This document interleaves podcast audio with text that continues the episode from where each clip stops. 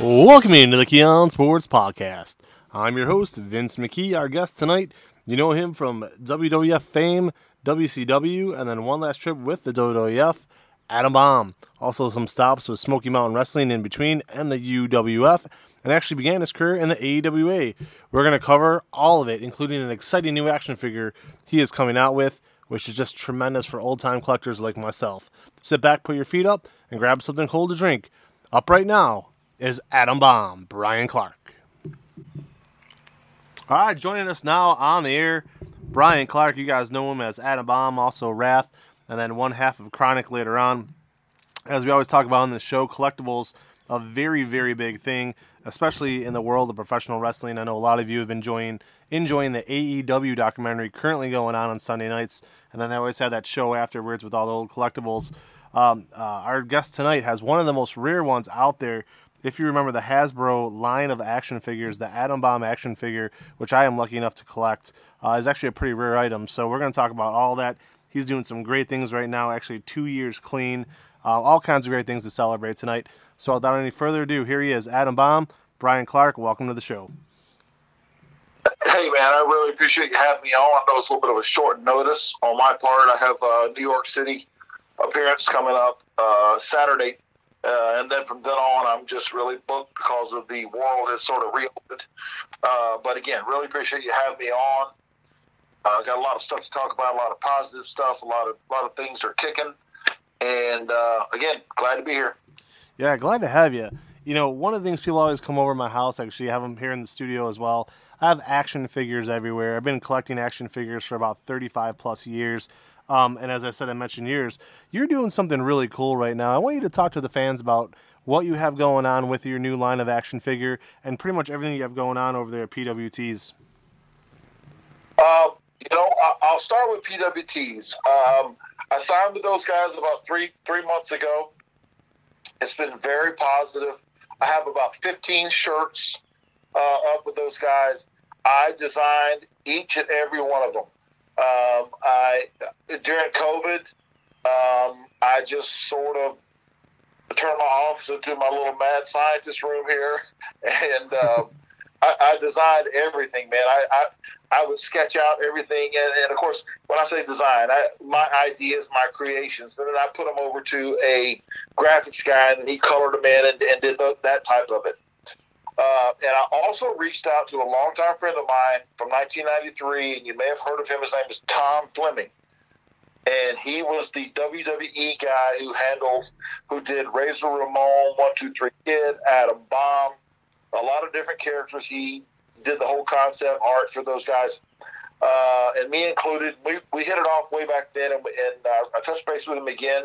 He now works for Marvel Comics. That's how big he is and he did my new uh, nuclear warning T-shirt and poster that is available at TW, PWTs. Um, and you got to check it out, man. It's so colorful. It looks like a cartoon character jumping off the page. Um, just he just did phenomenal work, man. And, we, and it was my idea of how he he. Um, I wanted a nuclear storm, and he delivered. I uh, I'm a former military veteran and uh, my father's a Korean War vet. Uh, both my nephews are special forces. My entire family. My uncle's a chief master sergeant. Stepfather was a, a, a tank battalion chief. Uh, it just goes on and on with my family with military. And so I wanted to take in that particular picture. I wanted to do uh, something along the lines of the Iwo Jima with the Marines uh, posting the flag on Iwo Jima, but yet use, of course, uh, Adam Bomb, but him holding a, a, a nuclear warning sign, uh, a nuclear warning flag, and, and so I, I, I, inter, I intertwine um, concepts like that, and so that's what I did with that particular one. And then Tom understood, you know, with the nuclear debris flying through the air and stuff, and so it's it's really cool. Uh, like I said, man, I've been so busy uh, and all positive stuff, man. Um, and not only PWTs, I also have Wrestle Merch Central UK, which has like three pages of everything from beanies to bomber jackets, you name it, they got it. Um, so yeah, I, it, and then of course Chella Toys. I uh, I just signed, just got Chella Toys and my new uh, Adam Bomb figure. I feel like I'm talking forever here. You're okay. but uh, the Chella line is going to be awesome because we have an agreement to do the first ever Kronik three-time World Tag Team Champions Kronik, never been done tag team uh, figure. Um, so, and we've also agreed to do Wrath and also a second version of Adam Bomb. So, man, I, am super excited. Oh, geez, that's awesome. I, will be buying all three. I can assure you of that. Um, you know, before I get to uh, my next question here, I want to thank you and your family for your service to our country. It goes without saying. Obviously, celebrating Memorial Day yesterday, uh, just an unbelievable sacrifice. Um, and speaking of sacrifices, your body has gone through a lot. We've had so many wrestlers on the show. We've probably maybe even had about I don't know fifty or so professional wrestlers here in the last couple months, and you know truly the the grind of being on the road, the the beating that your body takes a lot of it is almost felt after your career is over and you're stopped moving as much, and then the surgeries start to pile up. I know you recently celebrated um, uh, two years of being opiate free. Can you kind of talk about that journey and really kind of maybe give a message to everybody out there who might be struggling with addiction themselves? Absolutely, I'd love to. Um, like I said, I, am up to 13 surgeries. I, I really wanted to stop counting after 13. Um, but there, uh, if there's a will, there's a way. Uh, I don't know if it goes back to my military mindset. I'm also a collegiate former college football player at Central Missouri State. I'm a, a two-time record state powerlifting champion. Had some great coaches and some great mentors in the military. Uh, my mindset is uh, every morning get up swinging. Uh, and once I, I, you know, I went through the opiate uh, hell of being sick for two or three weeks. Uh, and, and, to backtrack a little bit, like I said, when I had the surgeries, I didn't really realize that I was being dependent on opiates. Um, I would have the surgery, and then they would prescribe the pills. Uh, and before that, I'd have another surgery, whether it be a knee replacement, a neck surgery, back, whatever it may be, elbow, uh, shoulder, all that stuff. Uh, and so it, it, just was a cycle, and I'm like, and my wife is a director of nursing.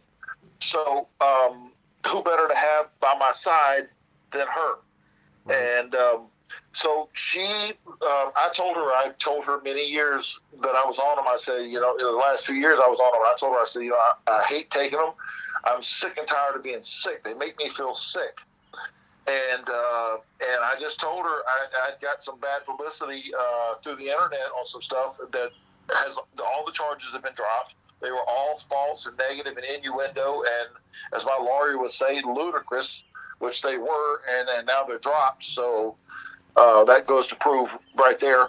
But it, it was basically uh, a friend of mine, his friend, uh, who was just trying to get back at him and threw my name in the hat. Uh, but but the bottom line was is that uh, all those charges, like I said, were all dropped. But the one thing that was not dropped was that I had I had realized and I knew that I had a dependency on the opiates, and and I said that's it. So I don't recommend this, but I went cold turkey the day that that, that bad news hit. I said that's it. I, I went cold turkey, quit, and I have never taken one since. Um, it was very hard. Uh, I had to call on all my strengths, whether it be the military, the football, the powerlifting, all the things that I've been through, and called on. And I said to myself, a pill is not going to control my life, and uh, and and I beat it. Uh, it took it took a couple of weeks. I was so sick, man. I tell you, I, I, I couldn't even move off my couch. And if anyone has ever been through this, they would know what I mean by that. Just being um, nausea, throwing up, the, the whole nine yards. Uh, and um, I beat it, man, and I'm so proud of that. I beat it. Um, I've done a lot of things. I've accomplished the All Japan Championships, which is a, the pinnacle, the top of the mountain. Um, I, this is, is right up there with it. Just because I've never looked back, it's in my rearview mirror, man. I've never had a craving again. Uh, once I beat it, I said, I will never go through that hell again. I, I could just, and they and I've said this before in other interviews, and they said, "Well, how do you know never say never?" It's real simple. I will never go back to day seven and remember and remember how bad I felt. I'll, I'll never do it again. I mean, that, that's uh, truly inspiring too. You know, a lot of people out there might not even realize they have a problem until they hear something like that, and it gets yeah. them it gets them thinking. And there really is a rock bottom that that people hit.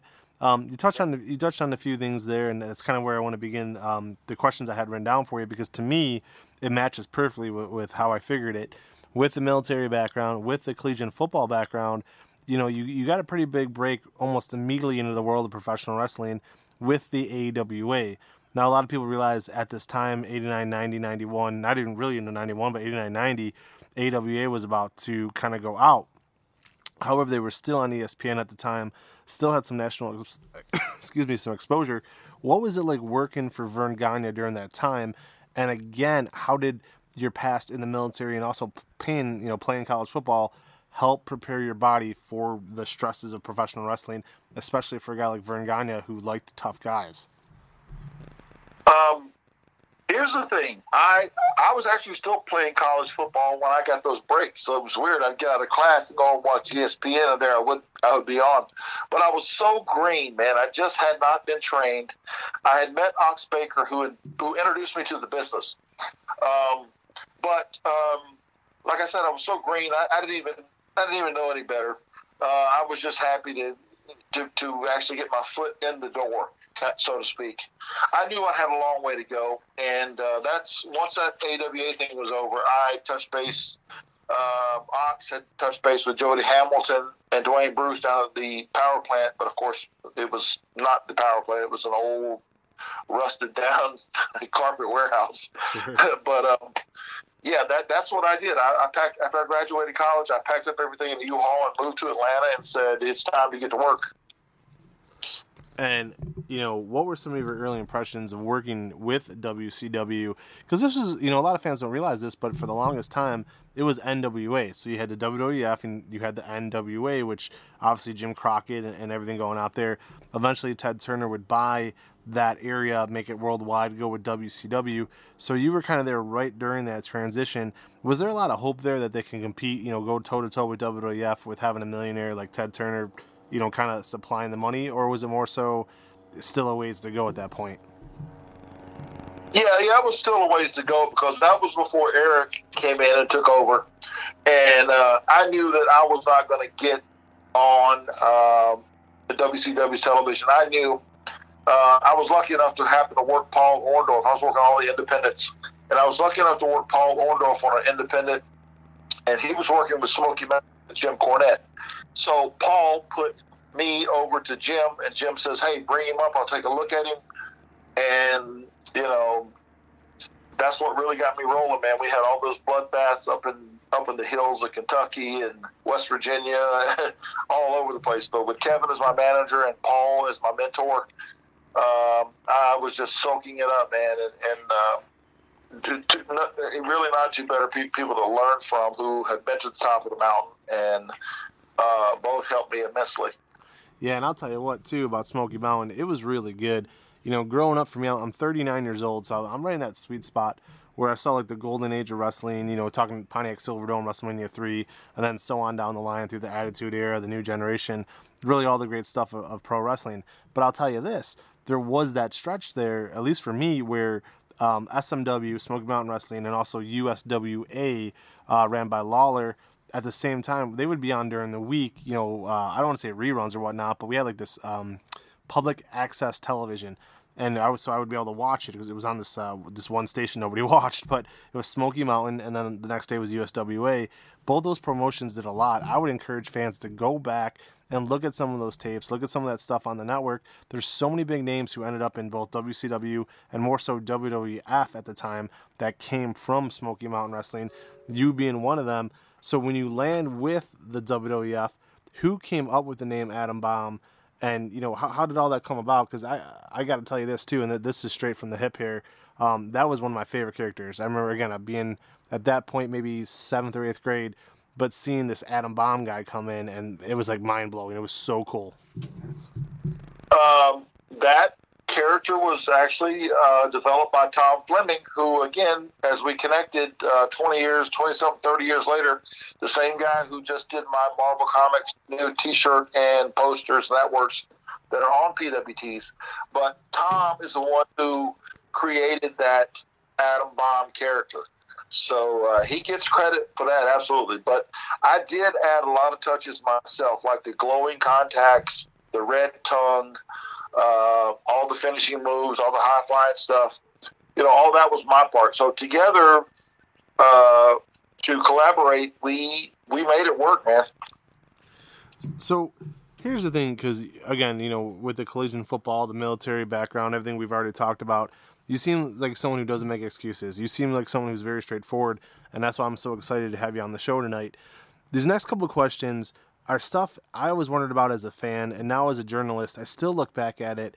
Um, you know, when we do the vintage articles and we write about the stuff in the past, a few of these things kind of blow my mind. You you come in, okay, and I realize this is kind of right after Hogan, and they were getting away from really pushing the big guys. They were starting to push guys like Bret Hart and Shawn Michaels. However, your look was still pretty fascinating. You, to me, you had a lot of momentum, but your first WWF pay per view of, of big time note was a Survivor Series pay per view. You're on a team, you make it to the very end, and then they have a guy like Marty Jannetty beat you, and, and, and you know it's a, it's a roll up, it's a simple move, but you lose to a guy like half your size. Why do you think they booked it that way? I mean, to me, I figured you would come in and just squash all four guys. Maybe not Razor Ramon, but I think you get my gist here. Like I just I don't understand why they did that. Yeah, I, I think it was just their way to get out of to to move the match forward and, and have put a face over at the end of it. Um, I got a lot of my stuff, in, uh, and it's, it's strange you mentioned that because that new Chella figure is actually uh, the the figure is actually wearing that outfit from the '93 Survivor Series at the Boston Garden. You know, this is this is one too. I didn't even have written down. But what was it like working in the Garden? I mean, that had to be one of the most famous arenas ever. Uh, I'm from Florida originally. I'm not from Three Mile Island, but um, it was great. I mean, um, just think about Larry Bird being on that same court where I was wrestling, and um, and then a couple years later, I would open the United Center. I would have the very first match at SummerSlam in the United Center. I had a dark match. I was coming back from a shoulder surgery, and they wanted me to test it out. So I was the very first match before before the show started. Uh, so I had the first match there at the United Center, um, and I've wrestled all over the world. I mean, not just. Uh, and this was when they were drug testing, and there was no drugs or no steroids or nothing. I mean, I was a clean machine on the road back then, and it was that just ruined our bodies, man. Because I was on the road for 200 close to 90 days a year, plus personal appearances, plus autograph sessions, plus meet and greets. People, um, and I'm not dogging the new guys and stuff, but man, they're getting paid 10 times the amount of money, and they work a third of the schedule. Um, it's just, um, God bless them. I mean, good for them. But I just, uh, I know what we went through, and um, it was a meat. People ask me, it was a meat grind. It really was. Uh, the schedule and the hell. It, it, was. It was hell.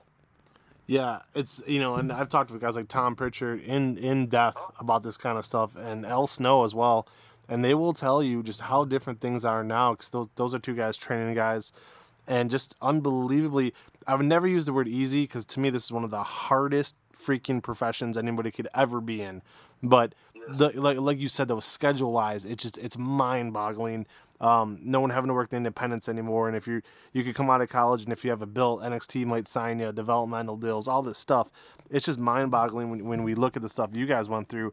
Now, here's a good question too, and I, I, I this is one I had asked uh, Duke the Dumpster Droese, Mike Droese, who was on our show last week, um, because he came out in '96. He was the 30th entrant, in ninety in ninety four. Great, great guy. I worked, I, I, I worked with him many times.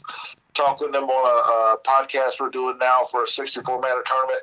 Great guy. But go ahead. Oh yeah, I saw that. I've been actually I've been following that because we've had quite a few guys on our show last week. Bill DeMott was talking about that. Um, really really cool stuff. So so here's a question though. So you're sitting around, all right, 94 Royal Rumble, the 30th entrant. How tough is it to stay loose for that long amount of time? Because that's back when those guys were coming out every two minutes. You're back there for almost an hour watching everybody else perform. And another thing I've always said, it's not always best, you know, gimmick wise. Okay, so gimmick wise, storyline wise, yes, you want to be number 30. However, you want to be on TV as much as you can. So the 30th entrant really isn't always the best draw behind the scenes, is it? Yeah, actually, I would have rather have taken number 10 or 11 or 12 or 5 or whatever. Yeah, you're right. because um, it, just, it, it's all the way they book it, you know? Whoever they. Uh, whoever their flavor of the month is, um, is is the one that's going to get the push. So, you know, this interview is about you, but I would be remiss not to ask you different questions about what was going on when you were in the business. A really big deal was WrestleMania 10. Um, you know, for a year, man, they were talking about Lex Luger and the Lex Express. He body slams Yokozuna on the Duck of the Intrepid. This real big deal going on for Lex Luger. And then the, the end all be all, the night of WrestleMania 10, they decide to go with Bret Hart winning the title. Lex doesn't even win a match. He gets beat by Yokozuna. That's it. Why do you think they made that, that switch to Bret?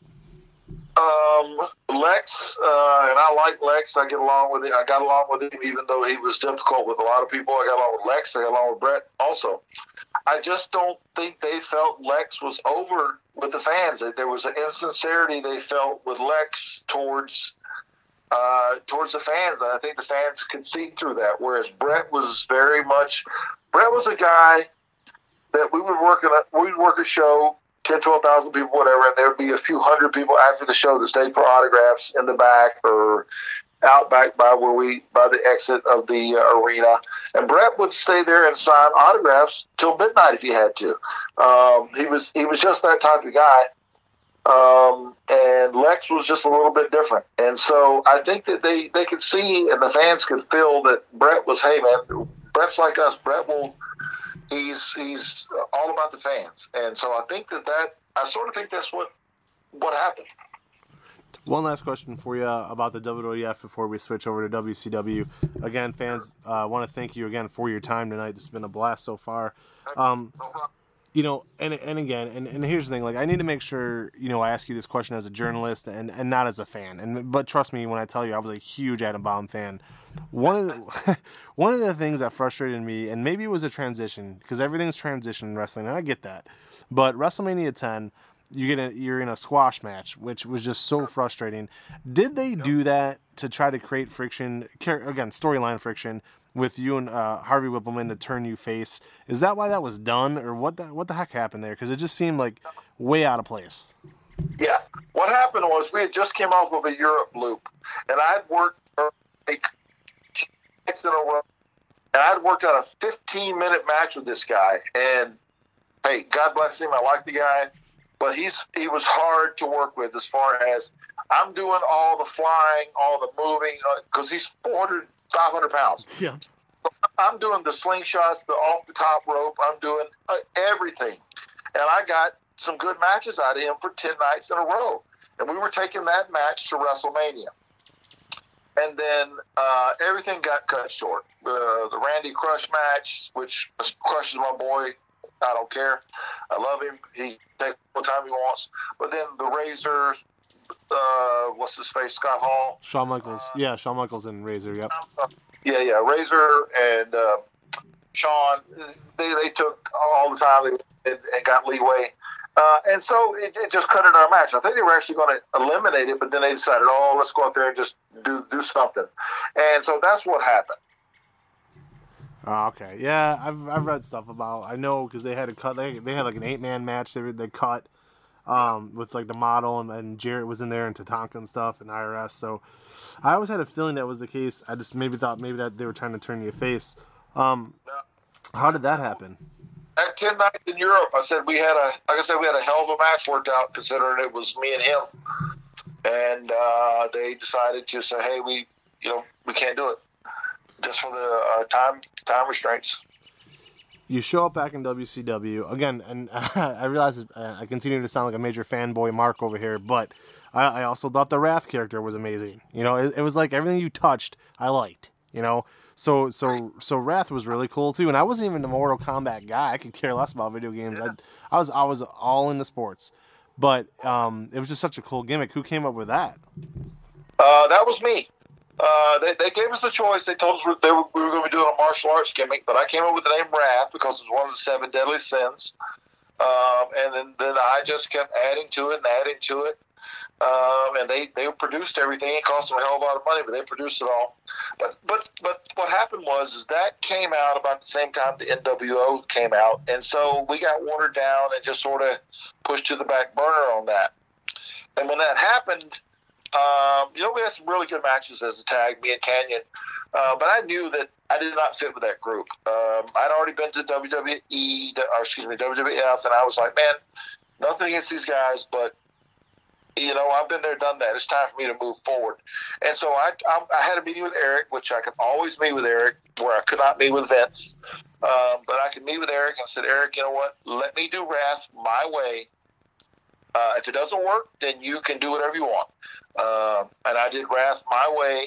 Tied, I sort of tied in a little bit of Adam Bomb and Wrath together with the Meltdown as a finish. And I went undefeated for seven, I don't know, six, seven, eight months. I don't know. Uh, and they were building me for Goldberg. So yep. uh, it, it got over, and Eric loved it. So. Yeah, I mean, it, it was working well. I mean, that Goldberg match was a little too quick for my taste, but overall, it was. Uh, I think you got you just everything you touched. It always seemed to work. At least as a fan would go, you know. And this is again, this is during an era where slowly but surely they were moving away from cartoon-based characters and things of that nature but yours always seem to work. I think even today with the Fiend, with Bray Wyatt as the Fiend, it works. So you could still have, um, ironically enough, I just explained this to my wife last night as we were watching Raw. You could still have, um, I don't even want to say cartoon-based characters, but people not using their real name, people using like a gimmick, and if they're talented enough to get it over, they could do that. You mentioned the NWO. What was that like working in WCW during this boom period? You, you also mentioned Goldberg, so you have Goldberg, you have the NWO you have Sting. Everything is so red hot. What was it like being a part of that? Did it seem like it would ever end? Because for a while it was just enormous. Oh yeah, we we sold out every single night. Uh, every arena we went to, uh, internationally we sold out. Um, it was a good time for me uh, because I had broken off as Wrath as a single, and, and he was on a. I was on. I say he, me. I was on a roll with that meltdown, and uh, I was beating everybody in my path and they were programming me towards Gold, Goldberg towards the end of the year. Uh, and then they had Nash beat me, and then they had Nash beat Goldberg, and so that's just sort of killed both of our steam at one time. But um, prior to that, I mean, it, it was it was amazing. Yeah, it's unreal. You know, one one thing that I would say to um, to me as a fan and now even more so as a journalist looking back at things and making timelines. You want to sit there, you want to make a timeline. For me, WCW, what killed them, besides Russo and then everything that would happen after that, but in 1997, the, the main event, Starrcade 1997, they had built Sting for a year and a half to come back and save the day, to stop the NWO, to knock off Hollywood Hulk Hogan. You were actually in the crowd. They had wrestlers there in the crowd. They made it such a big deal. And then it stunk. Um, the whole the finish got screwed up. It was, trying, it was supposed to be a fast count. It was terrible. I felt I got ripped off. You know what I mean? And even if the pay per view was like thirty bucks, it was a rip off.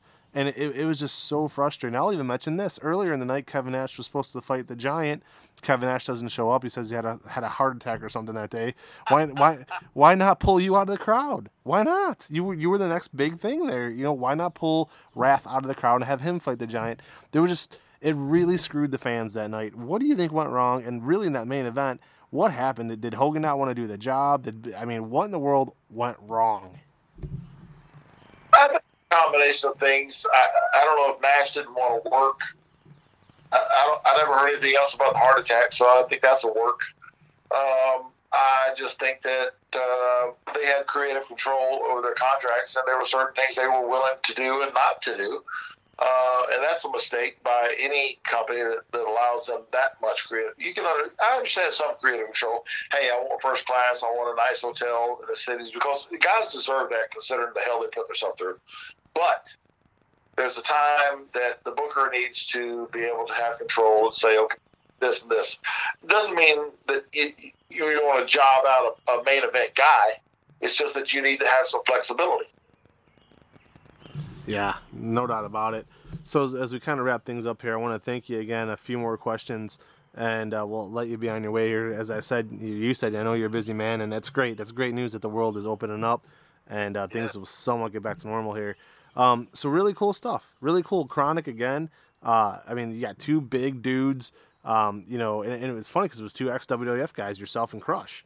You know, coming in using the real names, Kronik. I thought it was cool as can be. Who came up with that gimmick, and what was it like working with Bryan Adams? Uh, Bryan was absolutely my best friend in pro wrestling. We traveled together, we ate together, we worked out together, we we, went up down the roads together, the same hotel together. We were just as tight as we could be. Um, we had the locker room covered. He was on one side of the locker room, and I was on the other. If somebody was talking shit at the end of the night, we both met in the middle and said, "Okay, who said what?" That, that's how tight we were. I mean, it was it was phenomenal to have a partner that way that had my back and I had his. If anything went down that locker room, if somebody was saying something out of line, um, to put it nicely, we would have beat the shit out of them. Um, but uh, I could have asked our partner. We won uh, two World Tag Team Champions. We won the All Japan Championships. Um, and again, a great human being, a great person. Um, it was just amazing having our chemistry from the night we debuted. I mean, we got a pop. We were like the the steam rolling locom- runaway locomotive. I mean, we just could not be stopped, and the pops were amazing. So I was I was just uh, you know I'm very glad to have had that experience with Bryan. Let me ask you this question too, because it wasn't that it wasn't that long after that that WWF bought the WCW. I mean, this is right before they became WWE and all that other stuff. But they had bought WCW and really kind of merged things. You guys were brought in, you know, that summer right after that happened, but it wasn't a long stay. Uh, you got a title match on a pay per view versus Taker and Kane, and then that was it. Why did like I, just don't understand it, and I get it. Trust me, I get it. They had the APA and they had the Hardy Boys and Edge and Christian. I realized they were pretty heavy with tag teams, but I really feel like they missed the boat with that, not having you guys sign long term. What kind of went wrong? Well, all those teams you mentioned cannot hold a candle against us, and I'm, I'm not just saying that, but that's just us. But did you ever see my? I just recently done a few weeks ago Vince Russo podcast. You ever see that? No, I'll be sure to check it out. Yes, that will tell the entire story, but I'll give you a brief synopsis here. Uh, we went into that we had been off of work about a year. I had a neck injury uh, that needed operated on. Bryan had a lower back issue. Shoulder. Uh, Kane. Uh, Kane had a major staph infection that was taped up. If you look at the match, you'll see his elbow swollen like a baseball. Oh yeah. And Taker had a shoulder injury. So they put all four of us in there without actually even going on the road and trying to work out some of the kinks and work, let us work together like they do with everybody else. But instead, they want to hot shot it and say, "Oh no, no, no, we want to have you guys have two squash matches, and then guess what? You're on pay per view." Well, of course, it's going to suck. You know, I mean that that was just stupidity and and and shit booking on their part to to, to be nice about it. I, it just was. Um, it, they could have done so much more, but we got a one year salary out of it for working two years or two weeks, and then we went over to All Japan, which was my greatest achievement for the fact that Stan Hansen was my all time favorite. Uh, we won the All Japan titles, and who better to hand me the All Japan belts than Stan Hansen? So, I mean, that was the icing on the cake.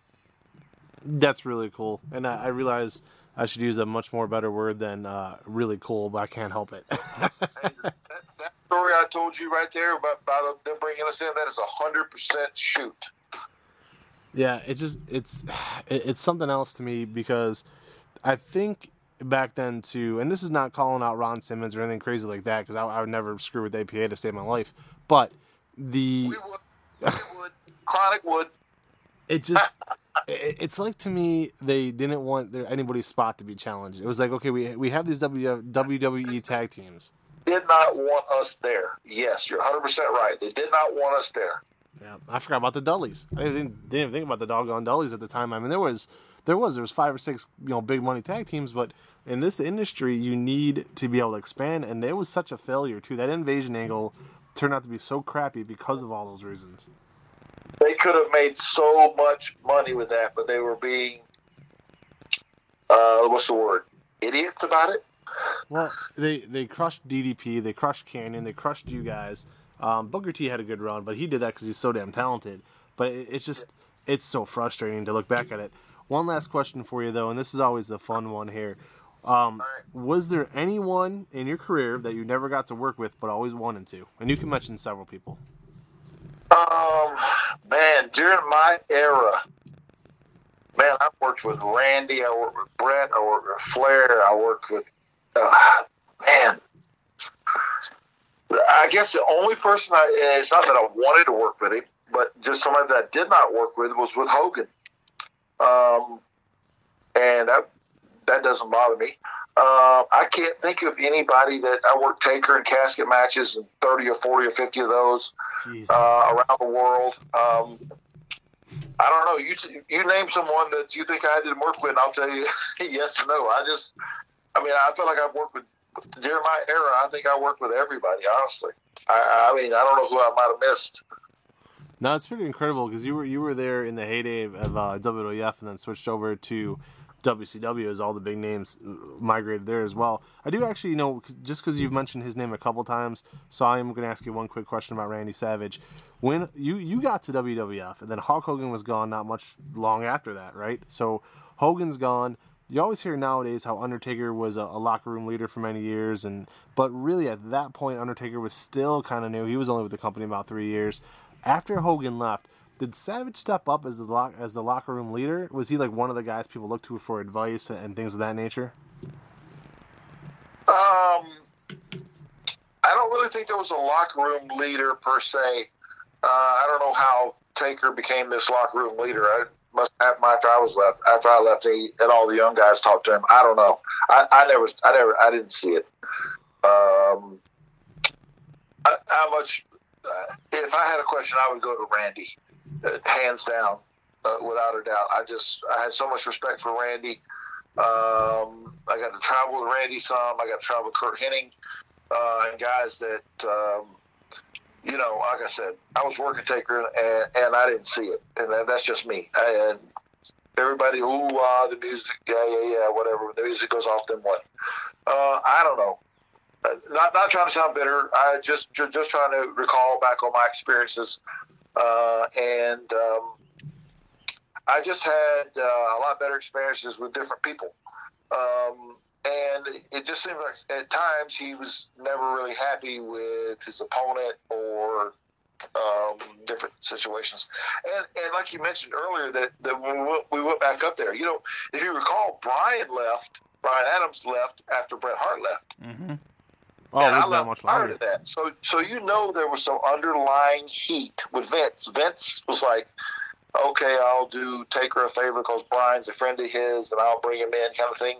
But yet there was some underlying heat, and I could see it from the day I walked in and half-ass shook his hand. That's why I have a Legends contract that's been sitting here for three three years in my office that will never be signed. You know.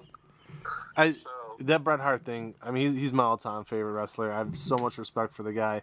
You're sitting there at, at the time in WCW, and ironically enough, we, we talked about the the nonsense that went down at Starcade. Well, two months earlier, Bret Hart gets screwed. A lot of people think it was a work. A lot of people think it was uh, a straight up shoot. What happened in Montreal? When you were watching that or heard about it, did you think it was a work, or did, were you like, "Holy crap, this actually happened"? Um, I think it happened. I don't think it's a work um, with uh, Bret punching Vince in the mouth, and spitting in his face. I just don't. Uh, I just see that as a shoot. Is that, I mean, who was right or wrong in that situation? Um, well, here's the thing: Bret was willing to drop the strap. He just didn't want to do it in his home country, which I understand that. That's like dropping the strap in your hometown. That's bullshit. You don't do that. You drop it somewhere else. You want to drop it, drop it in Texas, drop it in, in Florida, drop it in wherever, California. Uh, you don't you just don't do that in the guy's hometown, home country. You know, that's just my opinion. I'm old school like that. I, have always believed that, always been taught that, and I think that's just the way to go. So well, I, am with Bret 100% on it. Well, we appreciate this very much. Obviously, your candor, talking about the addiction and overcoming it.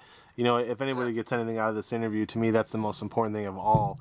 Um, one last yeah. time, where can fans follow you on Twitter, social media, and, and pick yeah. up your merchandise?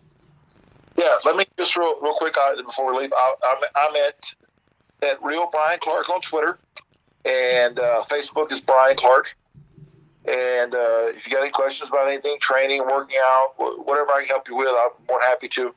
Very accessible, um, and uh, I really appreciate you letting me have this time. Yeah, no, no problem at all. I do want to let the fans know he's definitely accessible. I mean, me and him pulled together this interview in about ten minutes flat. So, uh, I, I, was outside my uh, studios doing some gardening. So this was uh, down at spur of the moment, but it couldn't have went any better. So we want to thank you again, and uh, you're you're you know free to come back anytime you want and, and, plug whatever you need. Sound good? Awesome, brother. I appreciate it. Uh, we appreciate you. Take care. So that was Bryan Clark. Uh, yeah, as like I said, everybody knew him. Um, just unbelievable. He had three huge gimmicks in wrestling, uh, not counting really, you know, the Night Stalker in uh, Smoky Mountain, which was also cool, but really the three biggies there: Adam Bomb, Wrath, and then as a part of Kronik. Whew, a lot of interesting stuff, a lot of good stuff to break down. We will do that later this week, but for tonight, we are going to call it a wrap. For our guest tonight, Bryan Clark, we want to thank him again. I am Vince McKee. You've been listening to Kee on Sports Media Group. We'll talk to everybody real soon.